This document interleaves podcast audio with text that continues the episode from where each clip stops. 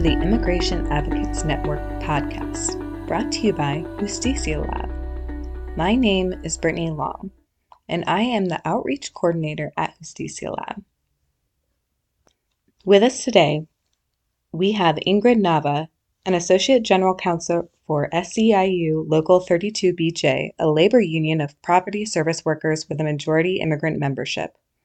She was also co founder of Justice at Work, a legal service nonprofit organization serving immigrant worker centers in Massachusetts.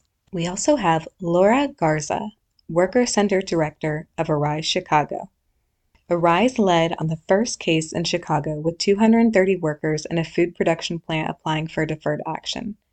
Currently, Arise Chicago has eight SOI from various labor agencies to support workers as they organize to better their working conditions and wages at their construction, manufacturing, housekeeping, and food production job sites.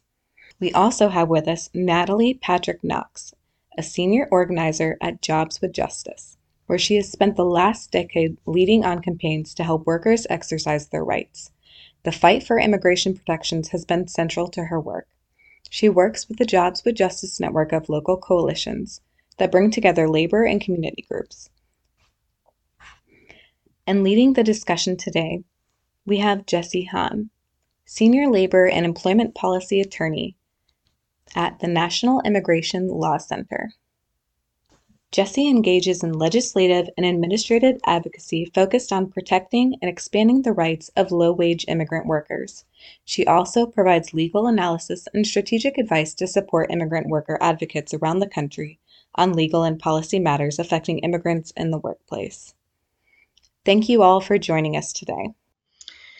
Thanks so much, Brittany. So earlier this year, DHS announced a new streamlined process for requesting deferred action when a person is involved in a labor dispute. And in this podcast, labor lawyers and organizers will provide an orientation for immigration lawyers and advocates on this process, the background of where it comes from, and why it's so important that immigration advocacy be grounded in the workers who are organizing and the labor dispute.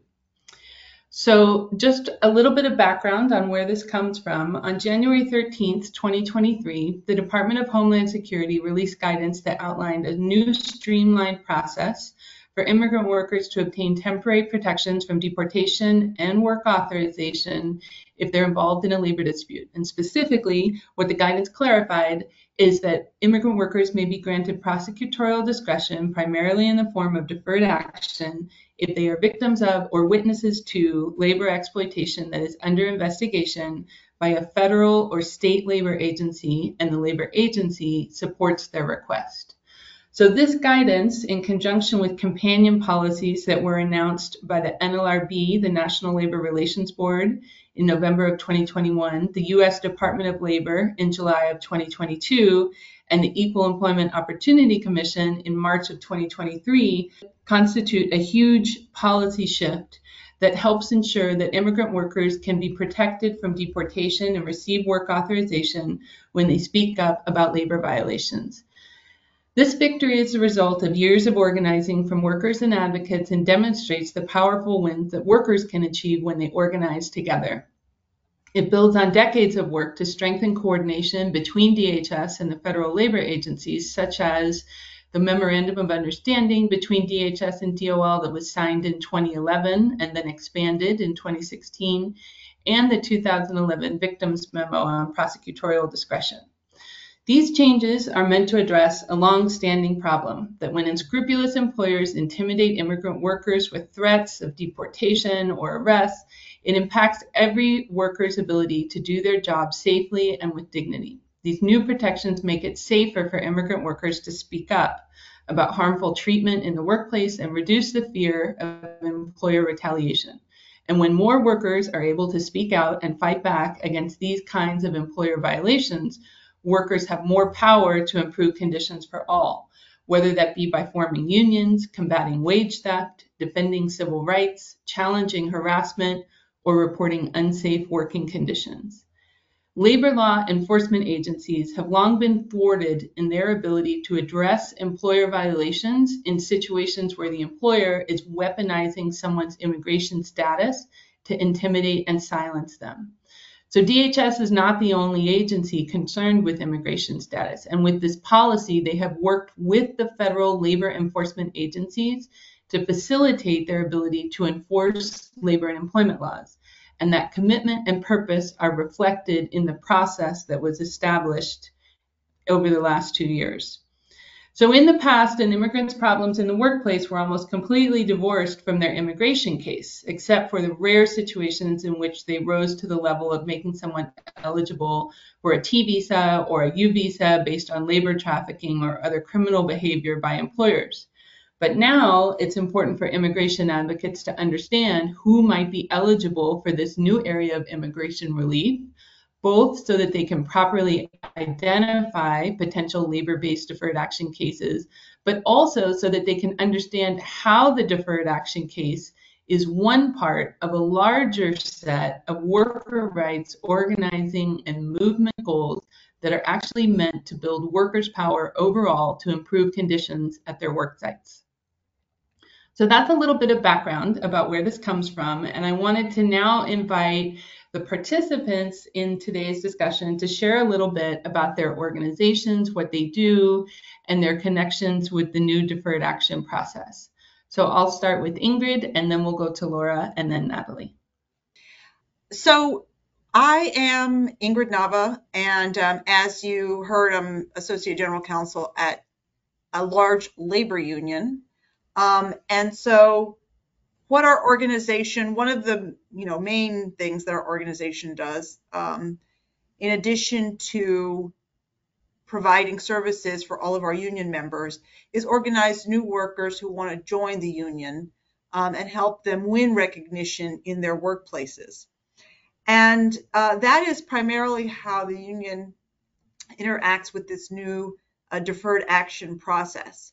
So, for example, uh, recently uh, we have been engaged with a large group of about 100 janitors who um, are cleaning a, a multi-use commercial building. A multi-use meaning that this is a building that has retail, it has offices and um, services for the general public. Uh, a large number of janitors who work for a single cleaning contractor that cleans all of that building in all of those different kinds of um, spaces. So without going too far into the weeds, the, the in commercial cleaning, a campaign to win a union is often a a longer campaign than would than it would be if we were doing uh, a union organizing in a more traditional sector. And that's because, in part, the janitorial uh, industry, the commercial janitorial industry, is made up of contractor employers who can be replaced at almost any time with 30 day notice and for other reasons related to the particulars of the industry.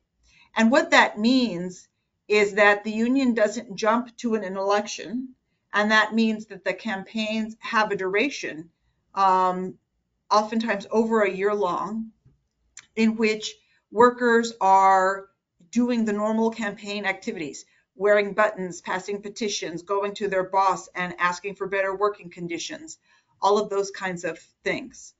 Um, so in the building that I just described with the 100 janitors, uh, this is a, a, particular building in which I would say over 90% of the janitors there are first generation immigrant.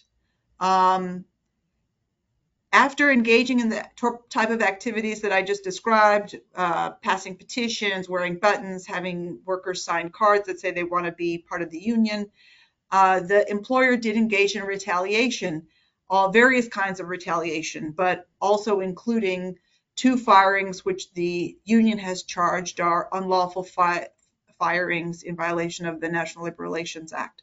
And we filed unfair labor practice charges uh, for all of that retaliation.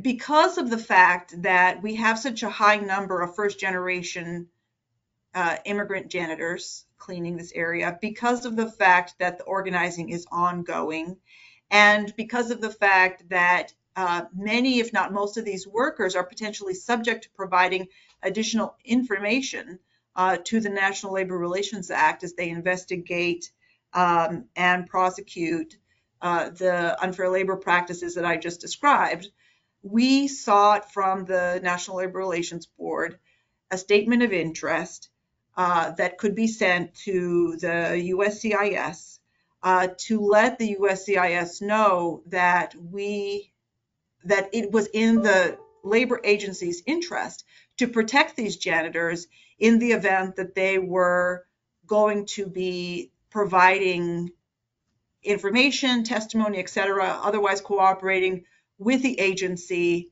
for the for the labor investigation and, and prosecution. We were able to get that um, from the agency uh, and have you know engaged in deferred action that way. So I can leave the particulars for further down the road, but but that's the way that we've engaged with this. Perfect. Thank you. Laura. Thank you. And what we do primarily, uh, primary here in Arise Chicago is that we educate workers around their rights, particularly immigrant workers. The majority of the people that come to Arise Chicago, it's 90% are 90% are immigrants. And what a lot of our community members um, don't know is that in this country, with papers or without papers, you have the same labor rights as all workers in the, in the United States. And so the first thing we do is making sure that workers know their rights. And then once workers know that and um, they, they're able to articulate what is happening, happening in their uh, work sites, they make a decision as to what they want to do for the most part, people will come into Arise and say, we want a lawyer, we want a lawyer to represent us. And that's not what we do. We don't pro provide legal services, although there are attorneys that we do go to when needed. But this is about putting workers in motion. This is about workers really exercising um, concerted collective activity and understanding the, the protections around that. And so we started a campaign here at Arise Chicago about two years ago. This is one of many campaigns, but about two years ago, um, a food production plant um, reached out to us. And as you can imagine, during the pandemic, um, there was a lot of people getting sick, particularly in one of these plants. You know, over five people died at that in 2020. But by 2021, people were, you know, again seeing that there was an influx of a shortage of workers, and we always say a shortage of workers. Um, it's it's really about people not making good wages and having good benefits. And so, you know, the companies um, couldn't hire enough workers to do the work. And, and this particular company was making millions during the pandemic. And, um, you know, fast forward, workers were like, hey, what the heck's going on? Workers are, you know, being brought in, making more money. And, um, you know, we're, we're, having all these issues. So workers decided to, you know, uh, organize around their, their issues, primarily, primarily around, you know, making more wages. But then there was all these other issues that came out. There was sexual harassment that was occurring on a day-to-day basis. There was, you know, violations of the sick day ordinance and other um, the, the fair wage ordinance in Chicago. There was issues with, uh, you know, workers not being um, able to go to the bathroom and so on. So they decided that they were going to, you know, have a letter signed, and this is approximately 500 workers. So we already at that point had about 250 workers in motion that were signing letters, and they were, you know, giving these letters to their employer. The company reacted and made changes um, in some of the plans. And then finally, workers had enough on a particular plan and said, we're going to do a work stoppage. They did. All this happens. And what does a company do? The, the first thing they do, they begin to intimidate workers and they begin to use the threat of, you know, if you continue to organize, immigration might come in. Um, you know, there this is going to cause the, the, company to go bankrupt and so on. And so at the time, this new policy didn't exist. But fast forward when we found out that this was a possibility, then we did ask for the statement of interest. And now, um, over this particular plan, over 230 workers have now gone through the intake process. Um, workers continue to be active. They actually recently won an NLRB complaint. Um, the NLRB found this this company, um, you know, that they were actually violating the law. And so they've been, so we've used, uh, you know, the, the opportunity and workers have used the opportunity of this, support from the labor agencies um, to be able to apply for deferred action. And this is just one case of many cases that currently we are working with uh, with workers. But ultimately, this is about you know workers improving their work sites and improving their working conditions and their wages. And so we really try to focus on that organizing, um, be very you know concrete with workers about building uh, worker committees and changing their you know the working conditions. Ultimately, you know we believe that every single worker should have a union um, but unfortunately, you know, there there's other competing factors sometimes where unions cannot step in. But in this particular case, this is what workers want. At the end of the day, they want a collective bargaining agreement that's going to protect what they've, you know, had, what they've won so far, and then taking them into the future. Um, but that is just one one of the cases, um, Justine. We have others, but I wanted just to focus on this particular case. Thank you, Jesse, and thank you so much, Ingrid and, and Laura. It's always so good to hear um, about more about your work. Uh, you know, as a senior organizer with Jobs of Justice, I get to work with these great folks on this podcast today um, and learn alongside of them. And then the other part of my job is supporting our local coalitions in the field. Uh, a good number of our local groups support uh, different worker centers or labor unions in their fights uh, for, you know, to build worker power around wage theft campaigns or health and safety complaints or you know, a variety of issues that workers face. Um, and so um, my uh, experience uh, in, in trying to fight for immigration protections for workers uh, really uh, start, starts or dates back to 2013 um, when uh, I started supporting Jobs of Justice in DC. DC Jobs of Justice uh, was working with the IUPAT, the Painters Union, uh, in D the DC metro area. And the painters had encountered a group of workers that were experiencing wage theft. Uh, and um, they had come to the union for help to figure out how to fight uh, their stolen wages, uh, lack of over lack of getting paid overtime, um, getting being made to work weekends, and it not being counted on their time sheets on their pay stubs. Uh, and as the painters were organizing with them, this they developed a really strong worker committee really quickly that wanted to organize to find a union. They weren't they weren't just happy with getting their wages back just this one time. They wanted to make it better going forward and for all of the workers because they had seen a lot of pervasive abuse at this employer. But as they got going, um, figuring out the wage theft and then trying to continue to build out the uh, effort to, for a union contract, the employer started threatening the workers uh, with immigration enforcement, making passive and direct comments um, about uh, immigration enforcement being called if the workers uh, kept doing what they were doing. Their workers were called into meetings um, with management. You know, stuff was said uh, and uh, on the floor of the um, of the shop uh, to scare other workers. Um, and at that point, the Painters Union reached out um, and DC Jobs of Justice reached out to me at National because we had been trying to fight for access to U visas for workers, seeing U visas as an important protection for workers who've experienced, you know, uh, certain types of crimes, being a way to help them fight their uh, labor disputes. But with this case, and you know, as we had seen in other cases, we knew that U visas were not sufficient to help workers in the timely way that they needed. Because these were folks that wanted a union and wanted to organize through the NLRB process and run a union election, and the U visas were not going to come in time to protect those workers as they exercise their rights.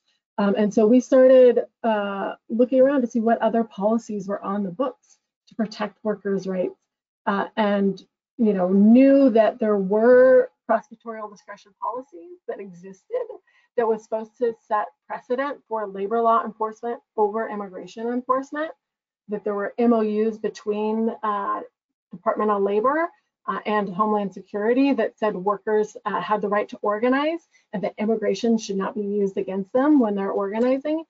Uh, sort of working with the agencies to try and figure out what that actually meant in practice. Like, how do we apply for that? How do we turn that on for the workers? It says it in this MOU over here. How do we get it for the specific worker committee in uh, in the DMV area as they fight for their election and as they fight uh, wage abuse uh, on the job?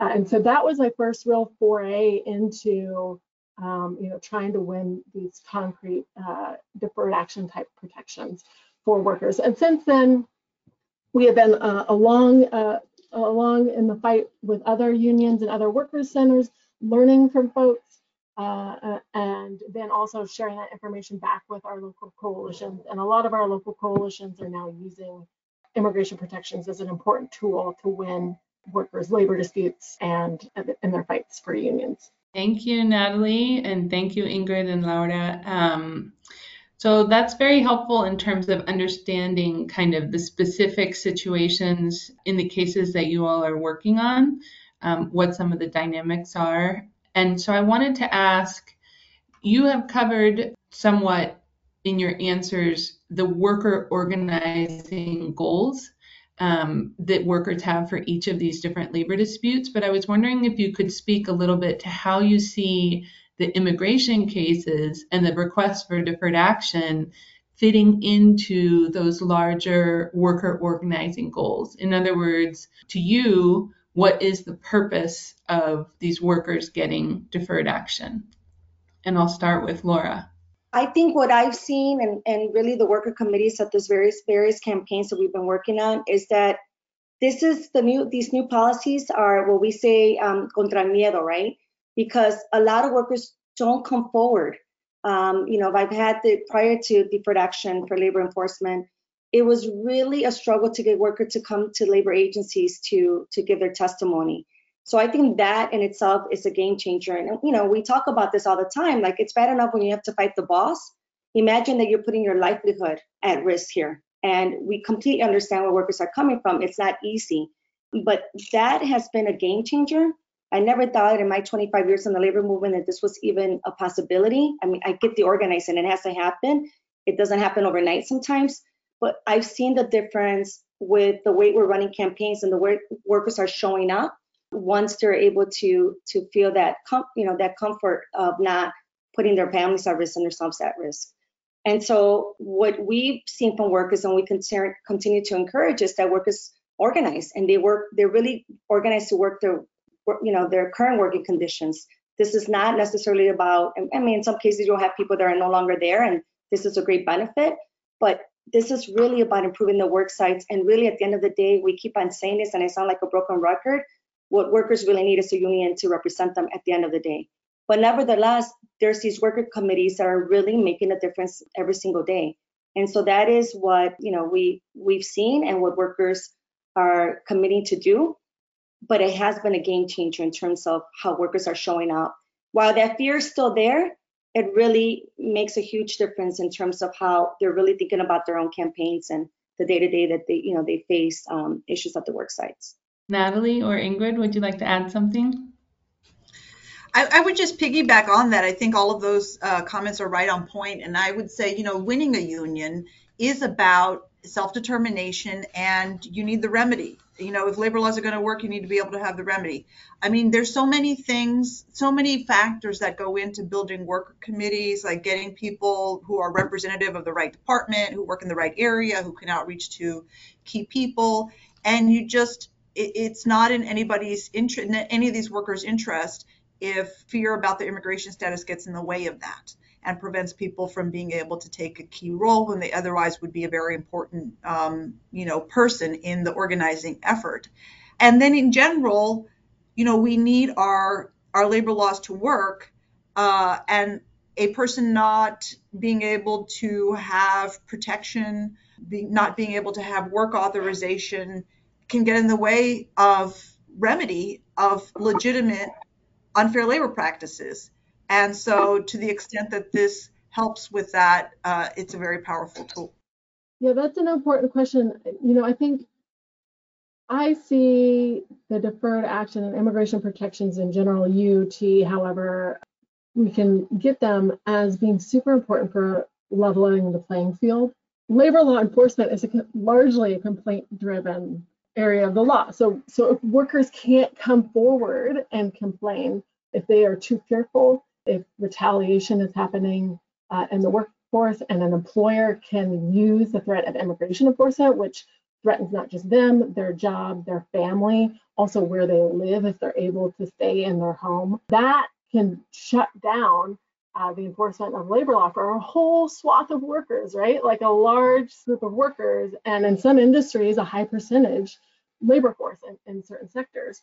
Um, and so, if with the, the immigration protections, it helps le- level the playing field so that workers can come forward, participate in labor disputes, provide information to, to the labor agencies, and at the end of the day, hopefully make that job site better for all of the workers on that job site themselves and everybody that works alongside of them.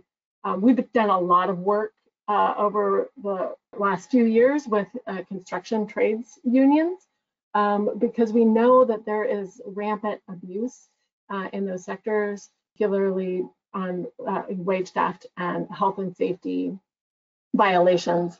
And um, for workers to be able to come forward and report, they need to know that they are, you know, not under the threat of immigration-based retaliation. They need to know that their coworkers aren't either, right? So for it to, for labor law enforcement to work, we really believe that this has the use of deferred action, the use of immigration protections is a piece of that puzzle. Thank you. And so, to focus in a little bit on the individual cases that you are all um, referencing today, once you obtained the letters from the labor agencies uh, that had open cases, the statements of interest, or sometimes called SOIs, how did you then begin to start working with immigration attorneys or immigration advocates? And, and what do you think um, are some elements of a successful collaboration between immigration advocates and worker advocates? And I'll start this time with Natalie. So, building out a legal team to help with these cases uh, is tricky, and I, I, I'll say that we're still we're still learning, right? Because sometimes, you know, with these labor disputes, building the relationships with workers is really important um, up front, and then finding the right lawyers that have understanding of both labor law and immigration law that can be part of a team supporting the workers has actually proven to be you know pretty tricky. There's just so much need for immigration protections in labor disputes because uh, immigrant workers have been exploited in the in the workforce. And what we have done is to look for both a labor lawyer and an immigration attorney that are willing to partner with us as organizers and really act as a team together in order to support the workers. The labor agencies uh, all take different times and have different processes, and the workers' understanding of those processes is really important for building trust. Then we also know on the immigration side that USCIS and all the different forms and processes there, you know, all look different, and workers have heard all sorts of different information about immigration processes from friends and family and you know on the radio or wherever. And so it also requires building trust with them on the immigration side. And having lawyers that are willing uh, to talk to each other and do that cross uh, specialty immigration labor you know conversation is also really important for making sure that the process moves as quickly as possible to both keep the confidence of the workers because if it gets drug out too long there you know the retaliation and the fear will creep back in um, but then also very practically to help make sure that the agencies are moving along. Even though uh, immigration protections, prosecutorial discretion, and, and uh, deferred action have been uh, policies on the books for a long time, the actual process is really new. And there's a lot of people learning um, as we go here, including in the agencies. Uh, and so uh, I would say that in this process, more than in the U visa or other contexts, um, having immigration attorneys that are willing to talk, check in with us organizers and talk about like where the timeline is on the labor case is important for us to make sure that we're we are checking in with the agencies and making sure that things are on track um, has been really important. Good. Uh, yeah, I, I, would say, I mean, to the original question of how how did you start working with immigration attorneys with difficulty is my first answer because it is new and there aren't um, a lot of people out there who are willing to just jump on. Um, and like I said at the you know earlier, there's this was a large workforce, so the potential. And actually, I'm not sure that all of the workers to date have who who might want to avail themselves of this have come forward yet. I mean, we're still. Um, you know that's still ongoing and underway so it was difficult to identify an immigration attorney. But once an immigration attorney was identified and willing to do this, the process I think is similar. I think it um, one of the things that Natalie said is very important, and that's the need to the willingness to talk as the process unfolds. To me, as the labor lawyer, um, and that to me is more important than necessarily knowing anything about labor law. I can carry the labor law, um, but uh, the ability to just basically understand that there is another labor goal and another uh, labor proceeding, legal proceeding that is unfolding, you know that and, and just willingness to be able to be able to check in with that and have that in mind as a uh, you know desired end as well. That that to me is the important um, piece. So, specifically, I'm wondering if you could share um, examples of the kinds of information that would be helpful to the worker organizing and advocacy that um, immigration advocates could share with um, labor lawyers and organizers. And to the extent that you have been able to come up with systems to coordinate with immigration attorneys when they are they are bound by attorney-client privilege um, if you can speak to that at all, I think it would be helpful. And I'll start with Ingrid.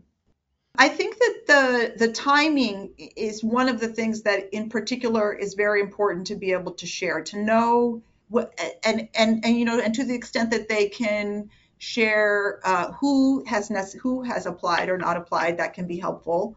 And but then also like when when things were in. If there's an issue with getting documents, it's helpful because sometimes uh, the labor organizers or labor lawyers can help with that who are in touch with the workers on a daily basis. And it helps to understand timing also for purposes of how that might impact the labor case. So in a labor case, for, for example, in an NLRB proceeding, there's an investigation you know, depending on the nature of the charges, the region that one is practicing in, et cetera, that can be a relatively short process or it could be a relatively long process. But you know, it could be that within a couple of months there's a complaint issued, and then that gets scheduled for trial relatively quickly. The other thing that can happen in some proceedings, some NLRB proceedings, is that uh, a party, the union, could seek injunctive relief to try to get workers back to work pending the final outcome of the ALJ trial. And, you know, so it would be important to understand the timing of any deferred action applications that might have an impact on that, you know, seeking of injunctive relief and then and and that and it can be important in some circumstances to to try to move that from the union point of view that that injunctive relief because the trial has its own you know timing but that also has an appeal process. So even though you might get for example an ALJ decision in a relatively short time the employer can still appeal and drag their feet. And so that's you know why injunctive relief is sometimes sought. And all of those things obviously affect the campaign because if a worker, a group of workers is out of work uh, and they stay out of work for a year, uh, notwithstanding the fact that they have good unfair labor practice charges, that can damage a campaign and the willingness of other workers to come forward. So trying to get workers back to work, trying to move that process faster. All of those things are calculations that the uh, the attorneys on the labor side are making with the labor organizers. And so understanding the timing of what's happening on the immigration side is also very helpful. Yeah, and just to clarify for anyone who's not familiar with how the labor law works in this context, the injunctive relief that Ingrid is referring to is that courts can order employers to rehire people who were terminated in violation of the law. And so having work authorization already on hand through the deferred action process can make those court orders effective in a way that they will not be if the deferred action and the work authorization has not yet been granted. So just to make that clear. Laura or Natalie, do either of you want to chime in on this question of the types of information that are helpful or how you've coordinated with immigration attorneys around uh, attorney-client privilege issues? Yeah, and I'll talk about the most recent cases because we got very lucky with our first case um, where we had um, an organization that supported the workers and we had a really good relationship with them already. But as we began to get more uh, letters um, of support for the workers, so SOIs, we needed to really start looking at private attorneys. And one of the first thing was the cost, because one of the what we said to workers is, hey, beware, we don't want you to go, you know, to notarios or immigration attorneys that are going to charge you an arm and a leg. And, and so it was um, not, you know, it was difficult at the beginning um, to find those attorneys. But when we did, we sort of established from the very beginning the, the working relationship that we were going to have with those immigration attorneys. In our case, we don't have attorneys at Arise Chicago who are doing the labor disputes. That's being done by our worker center staff, by our organizers. And so that was, you know, the line of communication was crucial to establish in the very beginning. And, and what I did find is that a lot of attorneys, of course, they, are very, um, you know, they know immigration law but don't know labor law. And so we we had to sort of bridge that. Um, and so one of the things that we did uh, make it known to the private attorneys who are now working with us on other cases is that they needed to make sure that they were communicating when the, you know, when the uh, applications were submitted, of course, we were already doing a lot of the we, a lot of the legwork before in terms of the documents, but in case something came up, and also even to the point of when workers actually receive the EADs, they're not going to the immigration attorney to pick that up. They're coming to our organization to pick up their EADs because we have a relationship with the workers and we're currently, you know, organi- we're in organizing campaigns with some of these work sites. And so that's really important. And and and you need to sort of lay that out with the attorney so that no one at the end is, you know, there's no misunderstandings. So that's really, you know, really crucial. And again, I think Ingrid already covered this. There's ongoing um, labor disputes, and we need to make sure that we're collaborating around that as well. Um, and a lot of it for workers, I just, again, you know, appreciate these new policies because workers don't want to come forward unless they have some type of protection. So knowing where things are standing as their cases move along, it's really important to be able to continue to do the work around the, the labor issues. Yeah, and I can add, I think, you know, what others have already covered, but just concretely, just getting updates on the process from the attorneys is really important because uh, because the relationship with the workers is so important because a lot of what we are trying to combat is fear um, and retaliation that get in the way of workers being able to participate or exercise their rights just getting regular updates on the process so that as we're talking to workers and lawyers are talking to workers that we're all on the same page about what is happening. Um, and then as things happen in the course of the case, like if an RFE, if a request for evidence comes along, letting us know that happened. We don't need to know as a as an advocate, as an organizer supporting a worker. I don't need to know what the content of the RFE was. I don't I don't need to enter into that confidentiality of like the details but just knowing that that has happened and that worker might be a little freaked out, right? That they're like all of a sudden things are not going like they had hoped, um, can really help you know, me or others show up well for that worker. In Arizona, um, something that we didn't anticipate, and now I will always let any immigration attorney know that we work with, um, is we had a big group of workers that were applying for deferred action, um, and it was uh, the, they were applying at different times, like you know, a couple weeks apart as the applications were getting put together and they were doing their interviews with immigration attorneys. And as things were rolling out, some workers started getting biometrics appointments and others didn't. And the workers were talking to each other and trying to figure out what was happening and whether this biometric appointment was something that other ones had done. And because they were in different points of the process, it was you know, we knew, knowing a little bit more about the legal process, that that was fine, but the workers started freaking each other out. And the biometrics appointments were in a government building where they were going to have to walk in and talk to immigration officials. Uh, and so some workers were scared to go in and do their biometrics appointments. And just realizing that that's where some of the workers were in the process um, and knowing that that was intimidating, Jobs with Justice um, advocates were when volunteers on the ground were able to offer to go to biometrics appointments with workers uh, just to combat that fear of, of, going through the process you know? And i think that that just pops up in in all sorts of unanticipated ways. Uh, and so just having everybody on the same page about where the workers are in the process you know helps us be able to respond. Yeah can i just add one little thing about context also? I mean i think the other piece about context is that in the situation, you know, for deferred action in these kinds of labor enforcement cases, the employees oftentimes might be in general in a kind of trauma or at least, uh, you know, adversarial context that's different from other kinds of situations in which they might be seeking immigration help.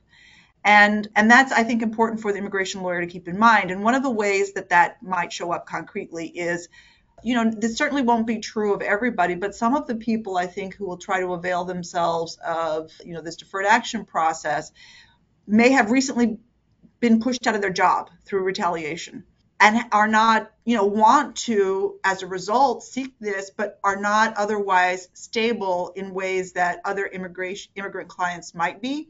And for example, um, even at a low cost or no cost immigration service, you know, that's provided by the practitioner, there's still the cost for the EAD, for the employment authorization document, which is, I, I believe it's $425. Well, for a, an immigrant worker, low wage immigrant worker who just lost their job and doesn't know when the, where the next one's going to come from and has been traumatized by the way in which that job was lost, that can be a lot to come up with.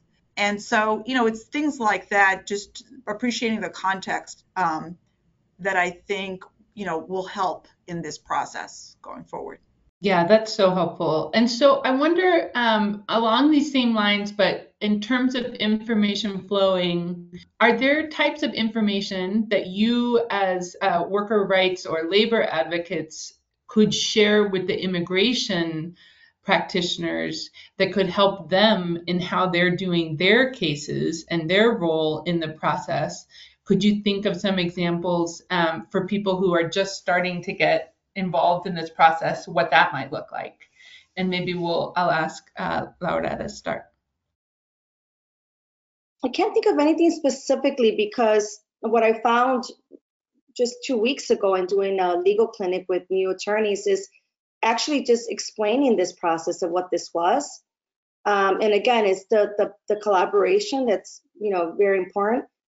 But one of the things that actually came up was around the documents because a lot of people you know needed to get either matriculas or passports or birth certificates, and um, you know this is something that uh, with some of the workers were struggling with, and and getting appointments with the Consulado Mexicano or other consulates.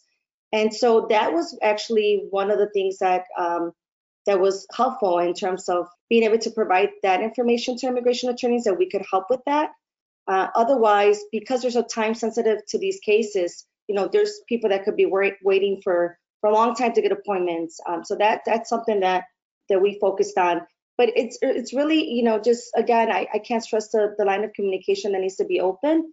Um, and you know, while we're not sharing private information, we're definitely updating each other on, you know, again, on their end with the submission of the cases, the documents, the EADs that come in, the biometrics and so on. And then we're just sort of updating them as well in terms of where the labor cases are at and where they stand. Um, and again, nothing that's confidential will come from their end to us. If workers happen to share something with us, fine, but we make it very clear that they, they must talk to their attorneys regarding their, their legal cases so that you know that's basically in a nutshell how we've been collaborating with this with immigration attorneys. Can I just add something, Jesse? This is um, not so much a like a, a tip or trick or practitioner, you know, info, but I just think it's important for immigration lawyers to keep in mind. It's my belief that a very large majority of immigrants in the United States are going to at one time or another be covered potentially by a deferred action type of situation because there are just so many immigrant workers in the United States who are subject to abuse because of their immigration status. And um, I mean, I think that to me is the thing to keep in mind because the potential for really making a change, not only in individuals' immigration status, but in the ability of immigrant workers to right the wrongs that are happening in their workplaces and make American workplaces better for everybody is really what's at issue here with this new initiative or streamlined process. Um, and so, you know, that's kind of, it's not like a, a practical tip or trick, but it's, it's, uh, you know, I'd like to think that we all want that. And so hopefully it's a motivation to do more of these cases. Yeah, that's right. And I also think it's important to keep in mind that this deferred action is based on labor law enforcement. And so it looks different in the ability of labor agencies to be able to intervene and push for expedited processes at USCIS. Um, and so uh, there is an important, uh, you know, line of communication that as advocates we can provide um, where on the timing of the process of the of the labor agencies. Um, you know, with the uh, with the case I've worked on, um, we were working with the National Labor Relations Board and the process had been drawn out uh, on on the retaliatory charges um, for organizing at the NLRB. The employer had appealed a million times, and things had taken forever, like six, seven years, right? And so, you know, we had been working on trying to get immigration protections for these workers. We had applied for U visas; they were in the U visa line. The BFD process for U visas hadn't yet kicked in, so then we were trying to get the deferred action um, and so all of this is in this soup, right, of the different processes that the workers are in. But all of a sudden, the NLRB is really close to a settlement with the employer, right? And part of that settlement is also ordering the workers back to work um, along with their back wages. So getting them the money for the time that they uh, should have been paid after they were illegally fired.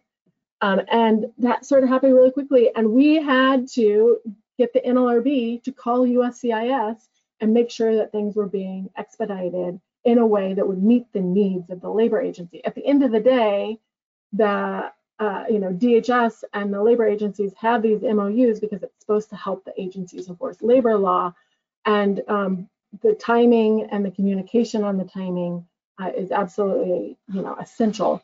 So so yeah, so all of that to say that I think, um, you know, with the ability for labor agencies to play a role in expediting immigration um, processes, like we can help immigration attorneys understand where things are at, at in the process.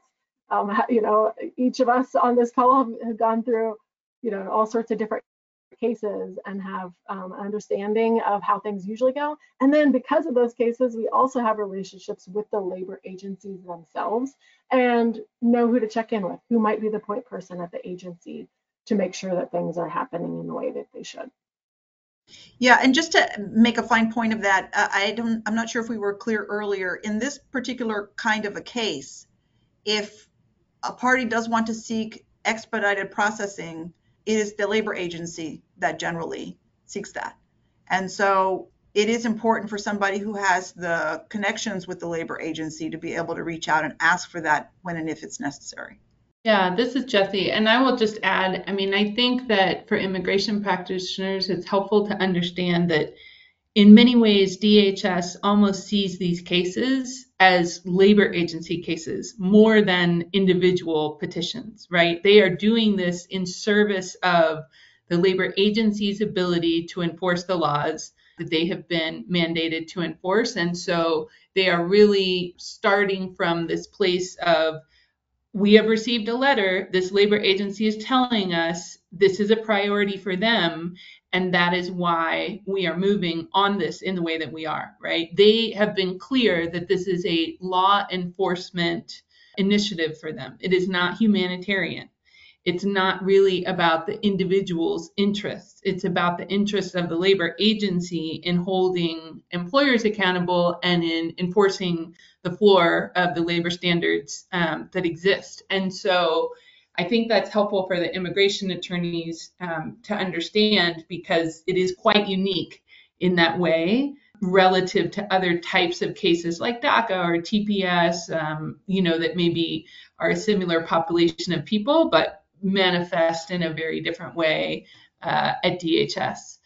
Really, I think it's crucial. You should ask these immigration attorneys when they they have availability to join you in your organizing campaigns, to come and meet the workers, to be part of the conversations on the strategy around, you know, what's happening in, in their labor dispute have them get a little bit more connected with those workers so they could really truly understand where they're coming from. Um, I think that's been helpful for us. We've been doing that with some of our meetings when they can and they're available to come, even the paralegals, because taking that information and seeing what's happening, you know, at these work sites meetings, it, it could be beneficial to both parties. And I would just invite immigration attorneys to do that when they're available to, to you know, uh, work with the organizers um, and in some cases with the labor attorneys as well. I just wanted to highlight that there there can in these cases be a tension between the duty that immigration attorneys have to their individual clients to provide zealous advocacy and the collective goals of a labor organizing campaign. Like for example, some workers will inherently have stronger immigration cases than others, but all of those stronger factors may not actually be necessary or required to win a positive outcome uh, at DHS. And so, if an immigration advocate kind of loads up a deferred action request with a lot of what are essentially unnecessary positive equities, that may inadvertently end up raising the standard for other workers who do not have all those same positive equities and make it more difficult for those people to obtain a positive uh, exercise of prosecutorial discretion. And so that can create tension with the organizing efforts, which are really trying to foster solidarity among all similarly situated workers.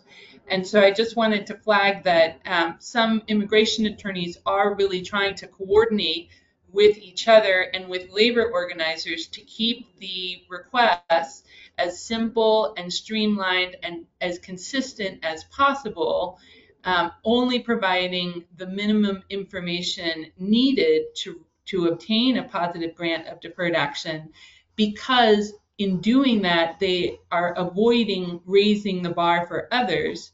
And and at the same time of course we all know that in some individual circumstances some workers will be obligated to put forth stronger positive equities than others and that's understood so we are almost out of time, but I just wanted to go around and see if there are any closing thoughts that people wanted to share and to thank you so much for participating in this. Natalie, would you like to start? Thank you, Jesse. Um, yeah, this has been great. I think we have learned so much already about this process since the guidelines have come out, and there's you know still more, uh, a lot of best practices that we're still trying to figure out, uh, which uh, will hopefully um, continue to you know sharpen uh, as we go forward. And so I think it's important for us all to stay connected. There, you know, Jobs with Justice is part of a couple of different coalition spaces um, and some regular calls. Uh, we have our own toolkit for our uh, local coalitions to share with local unions and worker centers. So I think there is a lot of good work doing uh, going on to keep people connected and sharing those best practices.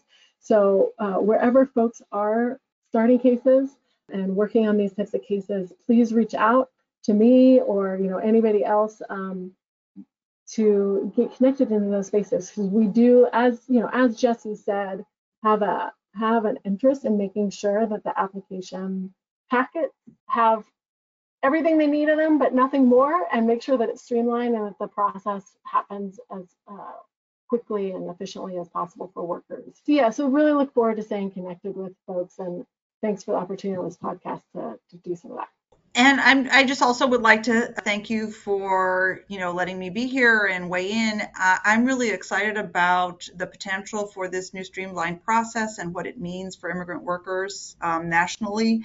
I've spent, you know, all of my career as a labor and employment lawyer with a focus on immigrant workers and have long thought that uh, it's really a disservice both to immigrant workers as well as to all American workers to not have enough uh, protections for immigrant immigrants in the workplace um, and their ability to uh, exercise and protect their rights in the workplace. I see that as damaging to everybody, all all workers, and I'm really excited about the potential here, and you know look forward to working more with uh, the immigration bar and um, hope for some fruitful work ahead. Well, thank you so much to Ingrid, to Natalie, and to Laura for joining today, and thanks as well to Immigration Advocates Network. Thank you so much, everyone. I really appreciate you joining in on this conversation. Thank you for all the important work that you're doing in the community. Thank you for listening today. For more information or more immigrant advocate resources, you can visit us at www.immigrationadvocates.org.